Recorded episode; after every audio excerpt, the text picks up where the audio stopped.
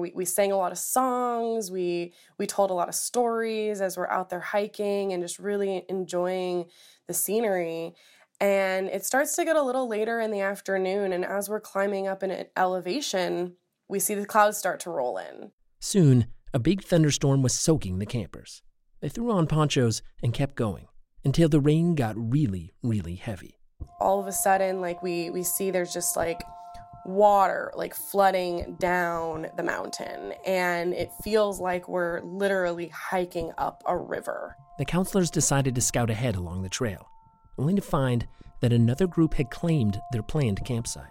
This meant that Bonnie's crew would have to trudge along a good bit farther before they could stop to make their shelters.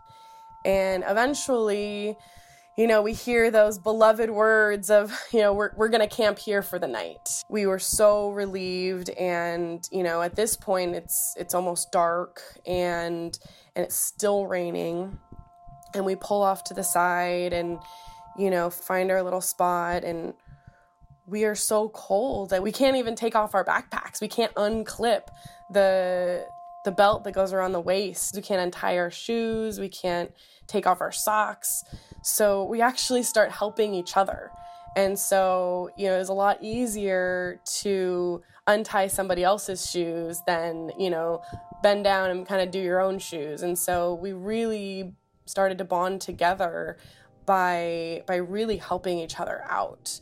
And we were helping each other take off our packs because it was just we were frozen stiff basically. The counselors set up tarps, and in short order, everyone was comfortable and happy eight girls, you know, underneath one tarp, and we're very warm and cozy in no time. You know, fresh clothes.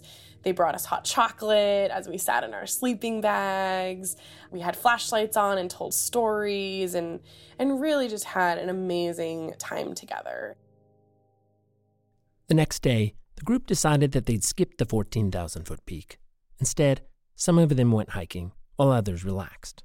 That night would be their last out in the wild before their trek back down to the ranch. We wake up in the morning, kind of come out of our tarps, look around, and our counselors are nowhere to be found. There was no note left for us. All of their stuff was gone. All that was left behind was a stove and some granola for all of us to share for breakfast.